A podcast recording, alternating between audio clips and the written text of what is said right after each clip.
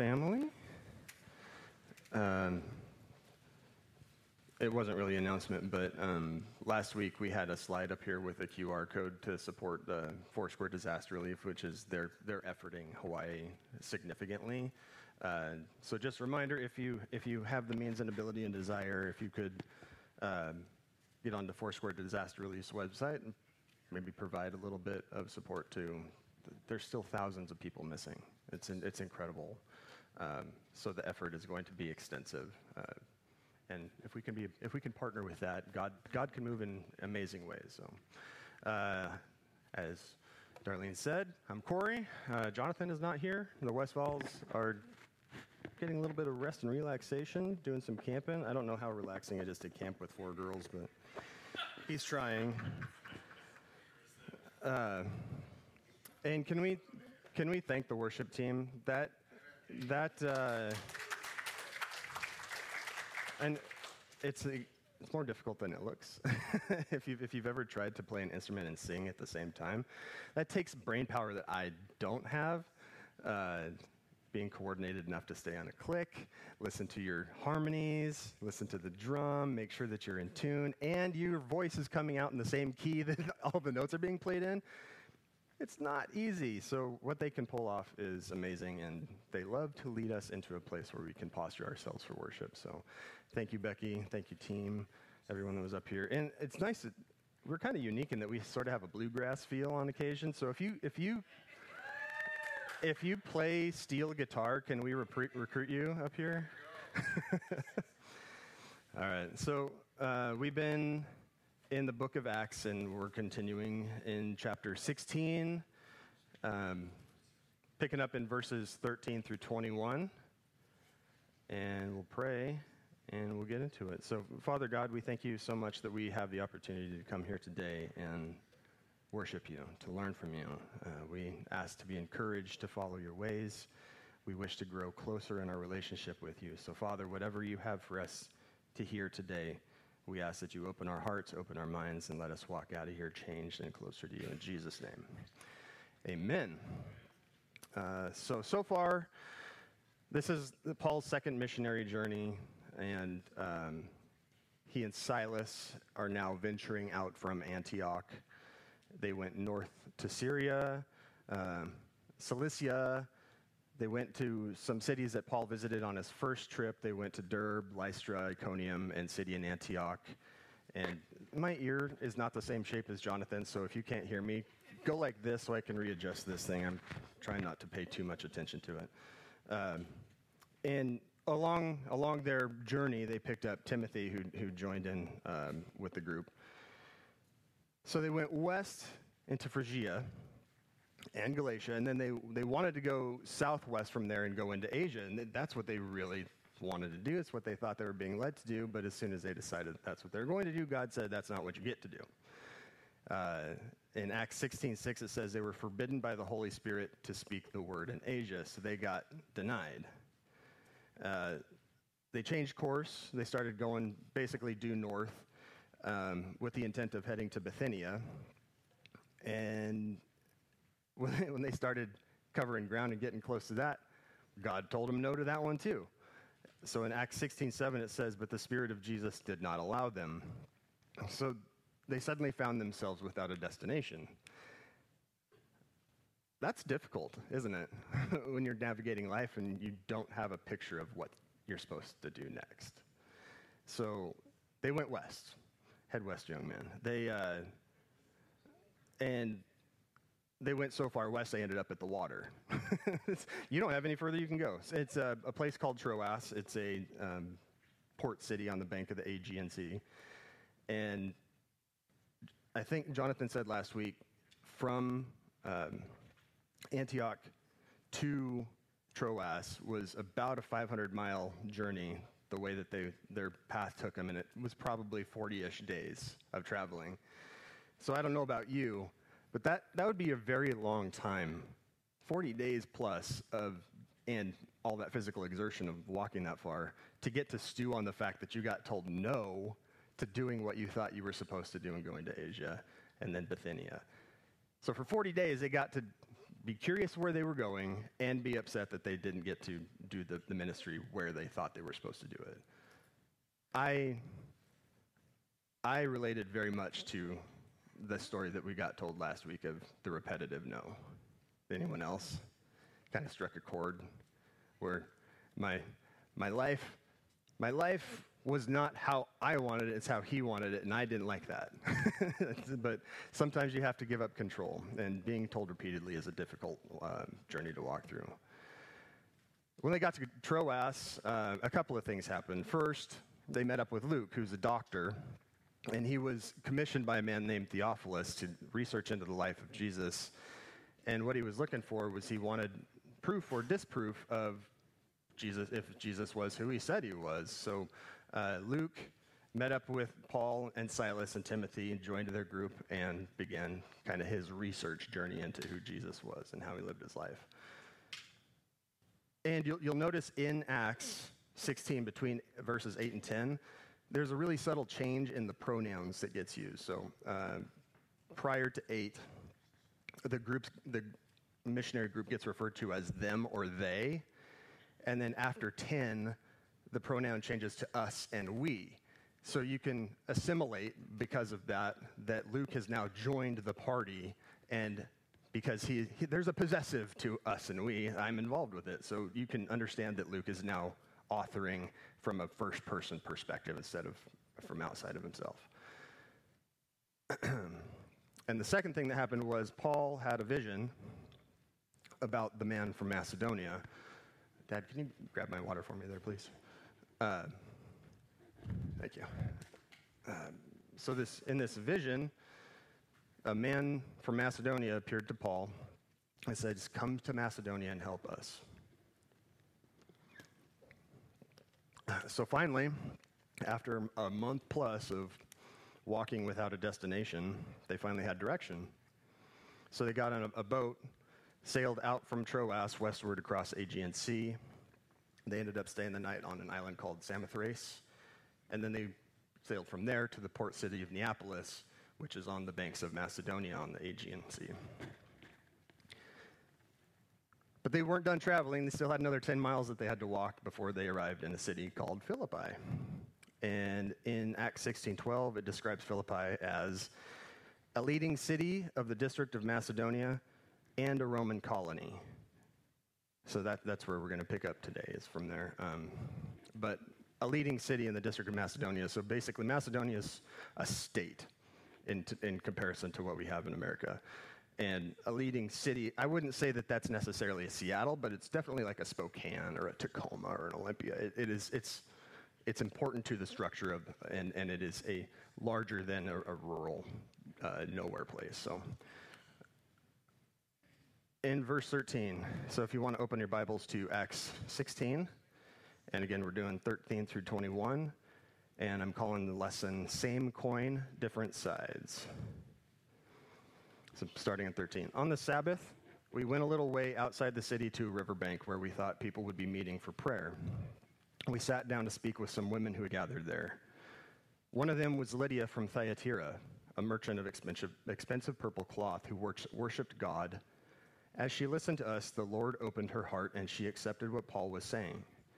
She and her household were baptized, and she asked us to be her guests.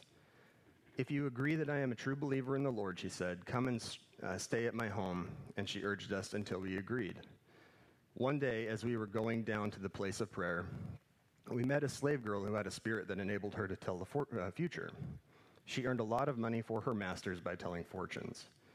She followed Paul and the rest of us, shouting, These men are servants of the Most High God, and they have come to tell you how to be saved.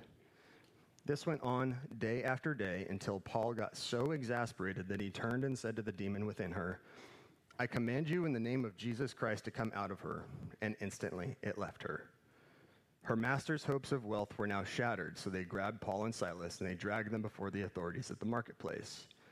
The whole city is in an uproar because of these Jews, they shouted to the officials. They are teaching customs that are illegal for us Romans to practice. So we start on a Sabbath and we see them going outside the gates of the city to the riverside. And uh, Why they thought that would be the place for prayer, I really don't know. Maybe their time in town, they heard rumors that that's where it was. Maybe it was spirit led. Uh, maybe they just did a little research and figured it out. But, um, but it tells us something.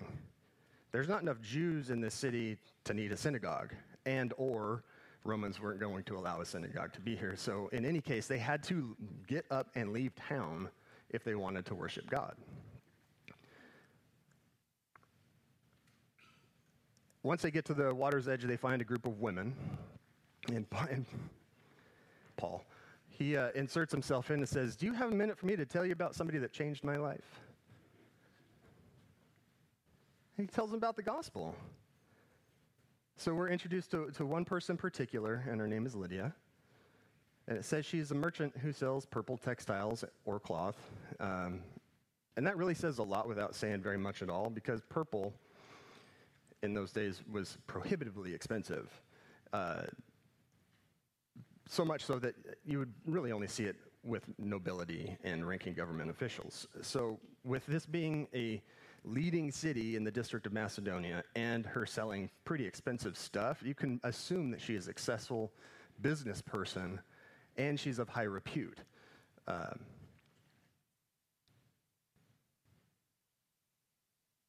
and we, we after that, we learned that she owns a house, she owns a home. So she's an anomaly.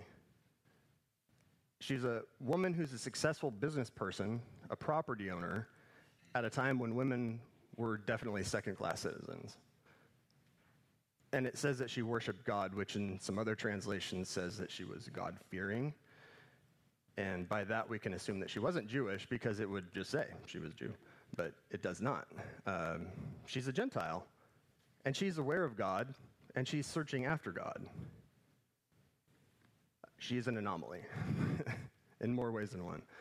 Uh, because of her heart's posturing, God moves her to accept the gospel news that Paul's talking about. And uh, I'm now in the pipeline to become a licensed minister in the Foursquare Gospel. Uh, it's a process. Me and Harley and Darlene are all uh, in that same process. Now it's a foregone conclusion for them as theologians. For me, it's going to be more challenging. I still get to learn a lot when I'm, when I'm doing this. And if you ever want to learn something really well, try teaching it to somebody else. So when, when I was doing my research and my due diligence on this, it, I had no idea that the first convert of Europe was a female. Did you? no, I, I, had no idea. And her story is really remarkable. Uh, she doesn't stop at receiving her salvation either. She leads her entire family to get saved. They all get baptized. Her faith, she did not allow her faith to be passive. And she immediately then decided, I need to put my resources to use for the kingdom as well. And she insisted that they stay at her house. Uh, it says, she urged us until we agreed. And I think I think that says more about her excitement for what just happened, the change that just happened, than it does about the group's hesitance. Because they're in a place they do not know. This is the, their first visit over there. There's, you would expect some hesitancy from people before they just walk into other people's homes, right? So her insistence says a lot about the fact that I'm, I'm dedicating everything I have to this movement, and you're along for the ride. Uh, but it also says that she wanted to learn more and be an active part in the spreading of the good news. It's important to remember that her sal- salvation was not contingent upon her actions, but instead her actions were a derivative of her being changed. If, if our actions don't reflect the change that, that we experience, are we really changed? And the spirit of uh, it was the spirit that opened her heart to accepting Jesus, and with Jesus in her heart, she was no longer the same, and her actions reflected it. And we'll, we'll go outside the text a little bit to expound on her story a bit, um, because it, it, continues to get more amazing. Uh, her home became ground zero for the Philippian church. And it's presumable that she was a leader in that church. Paul's letter to the Philippian church was delivered to her home. this church is one of Paul's greatest missionary successes. It was of really uh, high importance to him throughout his missionary work. Uh, I mean, it's even when you just read through the epistles, you can tell that the book of Philippians is a book of gratitude, love, and encouragement. A lot of the other epistles are correction and uh, straightening the path, making course corrections. This, this one is far more uplifting and encouraging. It stands out in that way. And the church, the, the Philippian church even funded um, a vast majority of Paul's missionary work. So it was very important to him that the Philippian church became a thing, and we can all uh, thank Lydia for stepping out to make that happen. And as a force, uh, it was a blessed partnership between her and the Spirit. And as a Foursquare Church, we celebrate uh, empowering women in leadership ministries, so we should always remember the contributions of Lydia, and even in the earliest, earliest days of the church. She kind of makes me feel like a procrastinator. uh, she accepts Jesus, takes the dip, uh, and then decides her house is where church is going to happen from then on, all within two sentences of scripture. And I don't know that I've achieved what she achieved in 10 years of my life. Uh, it, it really makes me curious what difference I could have made if I hadn't resisted or pushed back on all those times when I felt the Spirit moving me. Uh, but it also encourages me that when I do move in faith, uh, that good things result from it, it and the challenge is, is worth it. So moving forward in the text, uh, Paul and the gang they kind of they find themselves finding um, encountering a challenge, and it doesn't come in a way that one might imagine they encounter this young slave girl who's possessed by a spirit of divination. And she just, she kind of gloms onto the group. and she starts shouting. She's, These men are sent from God, here to tell you how to reconcile your life to Him and be saved and live eternal life in heaven. She's yelling. Not, I'm not going to yell at you. uh, so on the surface, that kind of sounds like that might be something that you'd welcome, right? Who does not like free advertising? And the, these, guys, these guys had a mission. They were trying to save souls. What she was saying wasn't untrue, it was true. It was factual. The problem was the methodology in which it was happening and the motive behind it. And this story reminded me of one very specific person, and I don't, I don't know his name, so you don't have to worry about me dropping names. Uh, if you've ever been to many Mariners or Seahawks games, you may have had an encounter with him. Uh, so while, while the crowds are gathering to queue before game time and while the gates are still closed, uh, this gentleman will walk around and you cannot ignore him. It's impossible. He has a 15 foot 2x4 strapped to his back. On both sides of that board are fire and brimstone messages all the way from the top to the top of his head. And he carries around a bullhorn that has, it's in a backpack, but it's got an amplifier that goes out each direction. It's a dual speakered. And he is, he's holding his Bible and he's screaming in the microphone. You will burn in a lake of fire. You are wicked and cruel. You have no future. Everything you do is evil. This is at 120 decibels, and I am not exaggerating.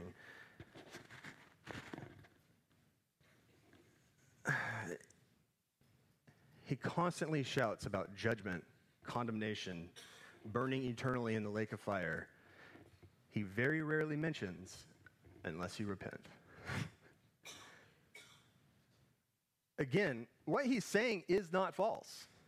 It's, it's the modality and the messaging that he employs that are completely counterintuitive, counterproductive to his intent. Never once, never once did I see anyone interacting with this guy positively. And we were season ticket holders for several years, so it's not like we had a lack of an, uh, nearness to him. We, we saw many people have to be restrained, restrained from assaulting him. Uh, what I did see were people that I know to be very strong Christians trying to take his obvious devotion for evangelism, his excitement, his energy, and turn it to love. And he never interacted with them.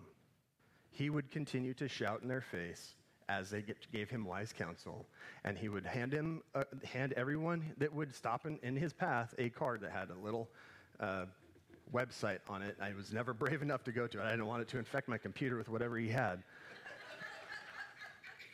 but imagine standing out there, unless it was raining, there is no shade standing in queue for any of those gates. So you're standing in the hot sun.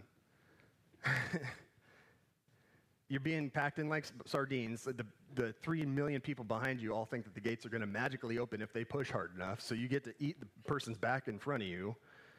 And now you're trying to cover your kids' ears so they don't get damaged by this guy's yelling. And, and you have to listen to this guy telling you, hey, you think it's hot today? Just you wait. It's coming and you're burning. That's, you, we can all agree that that's not the right modality, right? there, so,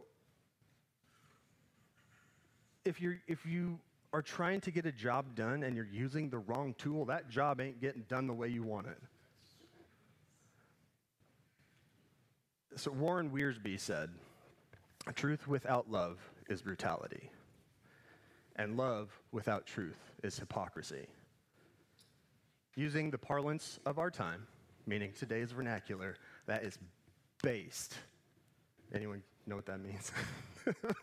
that's, that's an even younger generation than me. That, that word means I, I don't care how this affects you, this is my truth, and you get to hear it in 1 Corinthians 13, it makes it very clear speech without love is nothing but noise. It's the clanging of cymbals, the banging of gongs, or if you're Jonathan, it's the out of tune slapping of tambourines. it's annoying and it's disturbing. And I, as I was writing this, I had, I had to look up this, um, that quote from uh, Warren Wiersbe because it, it, the quote came to me without me ever having heard it. But it was twisted. So I'm going to give you the twist that I heard. Love, I'm sorry, truth without love is cruel. And love without truth is flattery. I'll say that again. Truth without love is cruel, and love without truth is flattery. So that, that's what I heard as I was researching this, and that brought me to that quote. So, what's the slave girl's motives? Well, for starters, they aren't hers. She, she is possessed. So, this demon has motives. You can assume that it's probably not love. That's not what their business is, right? It's a spirit of divination. And it, it may seem odd, Demons have a very orthodox belief structure, very orthodox, and they believe in God with massive fearfulness, tremendous fear. So that's, that spirit knew who Paul's authority came from. So why, why would he start telling people this? That seems really counterproductive to what a demon's mission might be. But you have to consider the vehicle that was carrying it. This girl was a slave. You're talking the bottom rung of society's ladder, and she was female. So you're talking the society stature double whammy. Maybe that, uh, oh, and she was a fortune teller. Witchcraft's never been viewed as an illustrious job, right? It's, it, it's pretty dark and seedy, even in the most uncivilized of eras. So maybe that demon was aware hey, if we can make it seem that these missionaries are associating with this girl, no one is going to believe them. Their reputation is going to be damaged, right? We are the company we keep. What's Proverbs uh, 16:20 says, "The man that associates with the wise will become wise, and those who associate with the fool will suffer." Not, it doesn't say that if you hang out with fools, you're going to be foolish. It says you will suffer. That's, that's not a good intent. Don't hang out with fools. Just fair warning. And that went on for days. This, this girl's yelling went on for days. And I'm curious why they allowed to go on for, on for any length of time, but uh, you'd have to con- assume that it's compassion of some, some kind. I, it doesn't really elaborate, but maybe they were actually they were actually grateful for the free advertising at first uh, until it escalated in intensity and frequency and maybe like Mr. Bullhorn, it was so disruptive that nothing positive could ever possibly result from it. Uh, but whatever the case, Paul's discernment uh, eventually kicked in. Um, and after he was annoyed to the point of exasperation, he cast out the spirit with the authority of Jesus' name. So go ahead and give that a try this week if somebody annoys you. Just be sure to report back how it goes next week. But in an, in an instant, she was set free from her spiritual bondage. And it gripped her.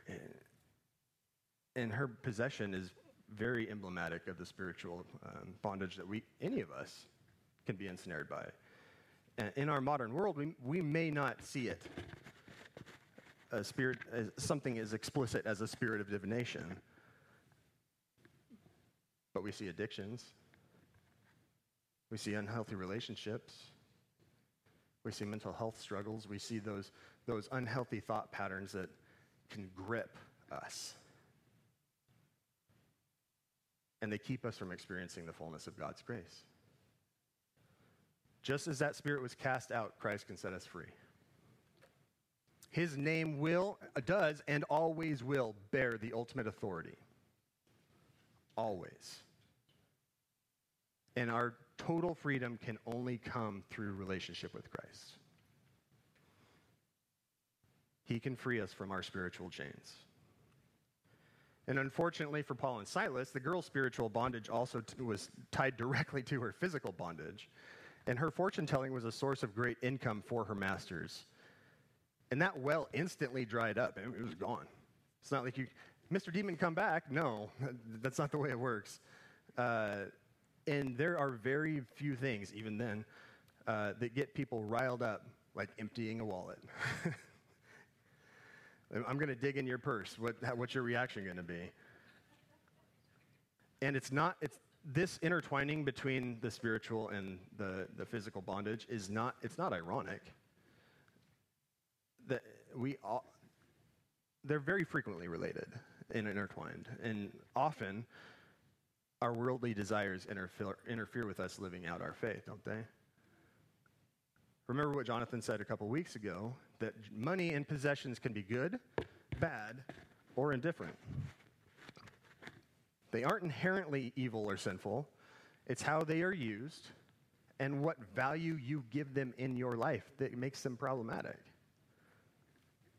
So, in this case, the money that was being generated from this girl's affliction was far more important to these slave owners than their salvation was.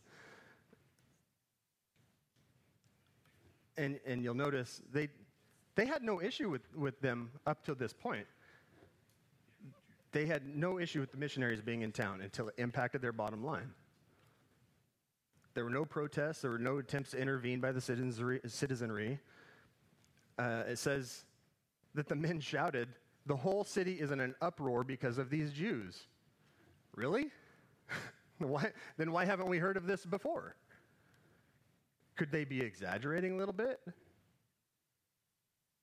The men then brutalized Paul and Silas. In this translation that I read today, it just says that they dragged them to the magistrate. And the magistrate would have been in, in the market. They dragged them to the marketplace, which would have been in the center of the city. So basically, it's saying we put them in a place where everyone could see them. It was a very public display. And they wanted the magistrate to punish them even further. In some translations, though, it says that they beat them and bludgeoned them before dragging them. So they were, it was, it's not like they were kind. It wasn't just, hey, come with me. There was some revenge involved before they took them for even more justice. So, I'm willing to bet that we've all formed a pretty unfavorable opinion of these masters, haven't we? Why? Why is that? Because they were slave owners? I'm, I'm, I'm telling you, that was normal back then. It was normal. And some slaves and owners had really good relationships. Was it because, is it because that they went brutish on Paul and Silas? They beat them up a little bit? We're not talking about today's justice system, guys. Is it because they profited off of someone else's bondage? You ever worked for a company? Ever? That's kind of what they do. What if they had no other source of income? Would they now be destitute? What if they had families that they loved and supported and were now feel, fearful for their well being? Are we capable of seeing them through a lens of sympathy and compassion, no matter how misguided their actions are? We never overreact when we're surrounded by emotions, do we? no. Well, I'm going to confess. You can confess to me later if you want, but I'm going to confess. And you you have to trust me when I tell you I don't want to tell you this story. I'm I'm still working through a lot of trauma related to what I'm going to tell you. But when I was working on this lesson, I got steered by the Spirit in a completely different direction than I wanted to go. I went from going to Bithynia to Troas. I had, I had zero intention of portraying these men as anything but wicked. That's simple. That's the way they're laid out. Why not just follow that path? Maybe it's part of my healing journey. I don't know. Maybe it's someone needs to hear it. But I'm trying to be like Lydia. I'm trusting. I'm stepping out. In July of 2021, America and I became parents. Matthew came early. he wanted everyone to meet him. And if you know our, if you don't know our backstory, we were 10 years in the waiting for that miracle. So when I said that I related to that story getting told no repeatedly, I wasn't kidding. I got told no for 10 years at great expense, financially, mentally. We lost children along the way. So you can imagine how wonderful that moment was. I was a dad and Merrick was a mom. We were elated and if you got text messages from me in that time period, you probably remember how many exclamation points there were. I was just, everything was exciting. I was in love with my, my life at that point. Yeah, as Kermit would, would do. Less than a month later,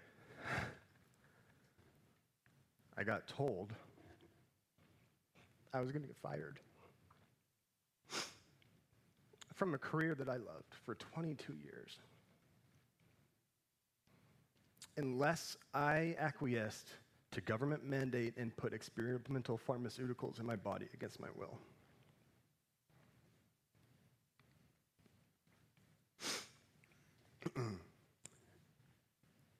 We're a one income family.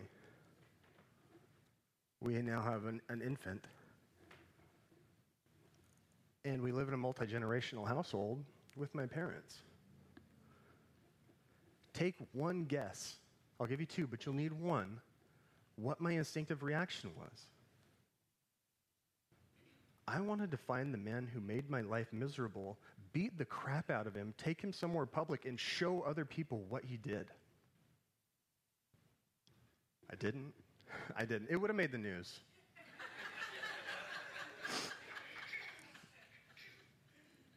and I apologize for using the C word up here, but uh, that's genuine. I, I wanted to get vengeance. I wanted vengeance, and it consumed me. But and that's not where it ends. I think I think pretty much anyone here can nod their head in understanding that when your world gets shaken, you have invasive thoughts, right? Everyone can say, "Yep, yeah, that's happened to me." The greater problem for me was I let my attachment to my worldly ways interfere with my faith. I didn't want to be anywhere near a house of worship. I didn't want to pray. I didn't want to be prayed over. I didn't want to cry out to God for guidance or ask Him for mercy. I wanted vengeance. It consumed me. Living with PTSD like I do is a challenge of all of its own most of the time, anyways. But when you get buried in an avalanche of triggering circumstances, oh boy, your vision gets narrowed. You become target focused. Interacting with people becomes difficult because every stimulus becomes a fight, flight, or freeze response because your brain is in survival mode. Coping becomes desperation. And daily operation is pretty much impossible, in a healthy sense, anyways. And every day becomes a fight to survive mentally. I'm not there anymore. Praise God. I'm not 100% either, as you can tell.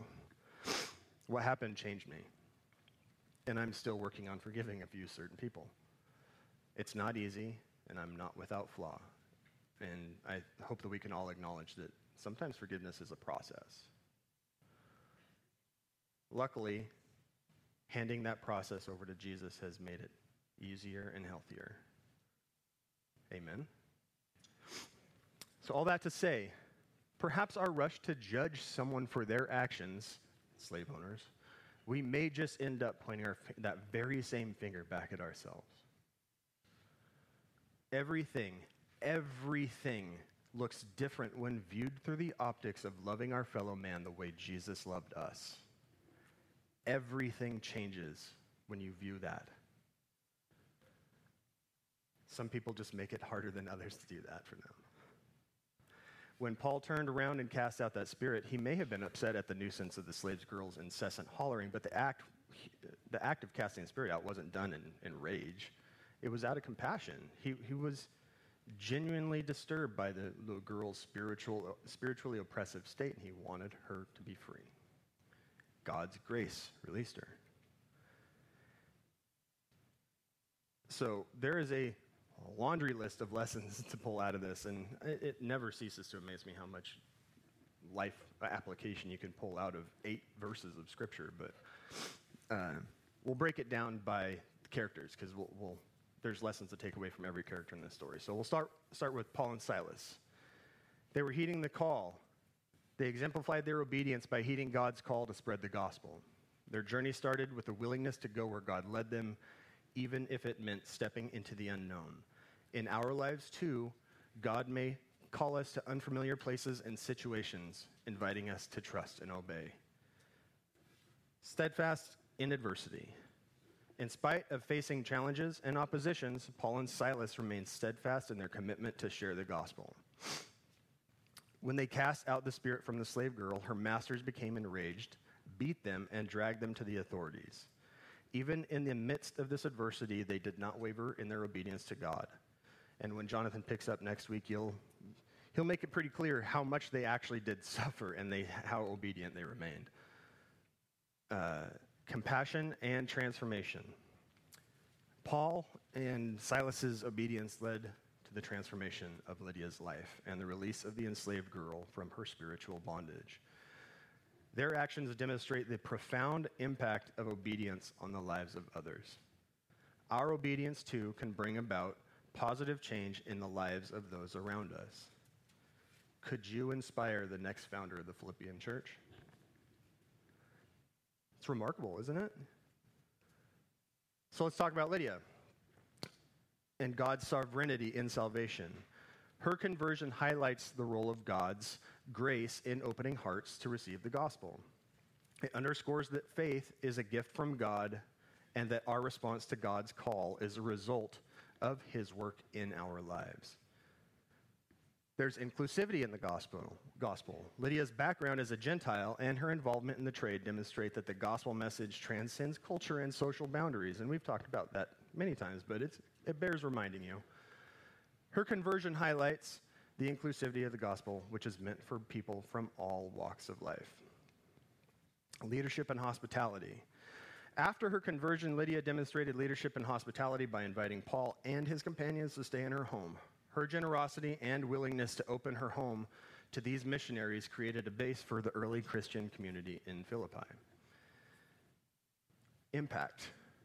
Her conversion and her role in supporting the mission of Paul had a lasting impact.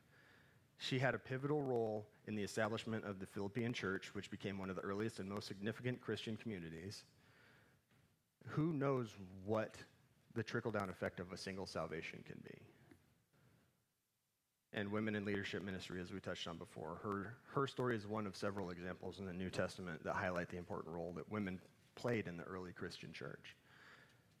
Her leadership challenged the traditional gender norms of her time, but honestly, they would challenge the, the norms of some churches today.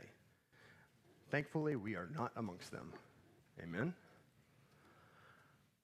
So we'll move on to the, spirit, uh, the slave girl. Spiritual bondage. Her possession by a spirit of divination represents a spiritual bondage that can grip any of us. Her situation reflects the reality of spiritual forces that are at work in the world both seeking to undermine the work of God and to exploit people for personal gain. There was a clash of worldviews. The space between the girl's repeated proclamations and the message that Paul and Silas were preaching represent a clash of worldviews. While her words were accurate, they were rooted from a false source. This demonstrates the importance of discerning spiritual influences and seeking the truth of Christ. Deliverance and freedom. Paul's act of casting out the spirit from the girl emphasizes the power of Christ to bring freedom and liberation from spiritual bondage. This event showcases the authority of the name of Jesus and the transformative impact of encountering the gospel. Hallelujah. And lastly, we have the slave owners. Conflict and persecution. The casting out of the spirit led to conflict between them and Paul and Silas. And the masters were enraged at the loss of source of income. So they took matters into their own hands before dragging them to the authorities. And this shows us that anytime the church sees success and progress, the enemy is going to respond. They're going to disrupt, they're going to challenge. And we'll almost always face opposition and challenges in our mission when we're trying to spread the gospel. Resistance to change. Transformation comes with resistance often, oftentimes. Uh, this incident exposes that there is, there is a tension between the transformative power of the gospel and the um, resistance of the, the worldly systems that are in place that want to control everything. It's exploitive it's exploitative of people for personal gain. And, and, we're likely to encounter that resistive force when we seek to break free from our worldly chains and, and embrace Christ's liberating truth. And reacting out of emotion. These slave owners may very well have been really decent guys, but their reaction to their extreme emotion left them forever memorialized in a negative light. So we would do very well to think back on them anytime we, we want to lash out uh, because of circumstances that are beyond our control. So Lydia and the slave girl represent two very different sides of the same coin. One embracing the transformative power of faith, while the other embodies the darkness of exploitation and oppression. It's an extreme dichotomy, and it's not coincidental that they appear within a few lines of scripture from one another. It's meant to call us to reflect on our own lives and choices. Are we like Lydia? Are we opening our hearts to Christ's message? Or are we like the slave girl's masters, clinging to worldly gain at the expense of our relationship with God? Are we welcoming and receptive to transformation? Or are we held captive by our worldly pursuits? I pray that we can all be like Lydia and embrace the gospel with open hearts, allow it to take root and bear fruit. And I also pray that we can be like the slave girl and experience the liberation that comes from encountering Christ breaking the chains that bind us and empower us to live lives of freedom and purpose.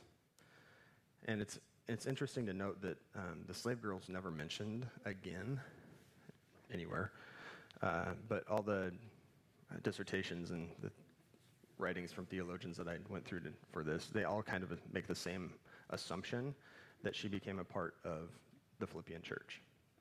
And I wish that for everybody. Wow, what a transformation. Slave in more ways than one to saved for eternity. So, Father God, thank you for your word. Thank you for gifting Luke with the ability to capture so much meaning in his writings. And like I said, I'm amazed at how much you can say in so few, few words. So, Father, let us keep those words near as we leave here today. In Jesus' name, amen.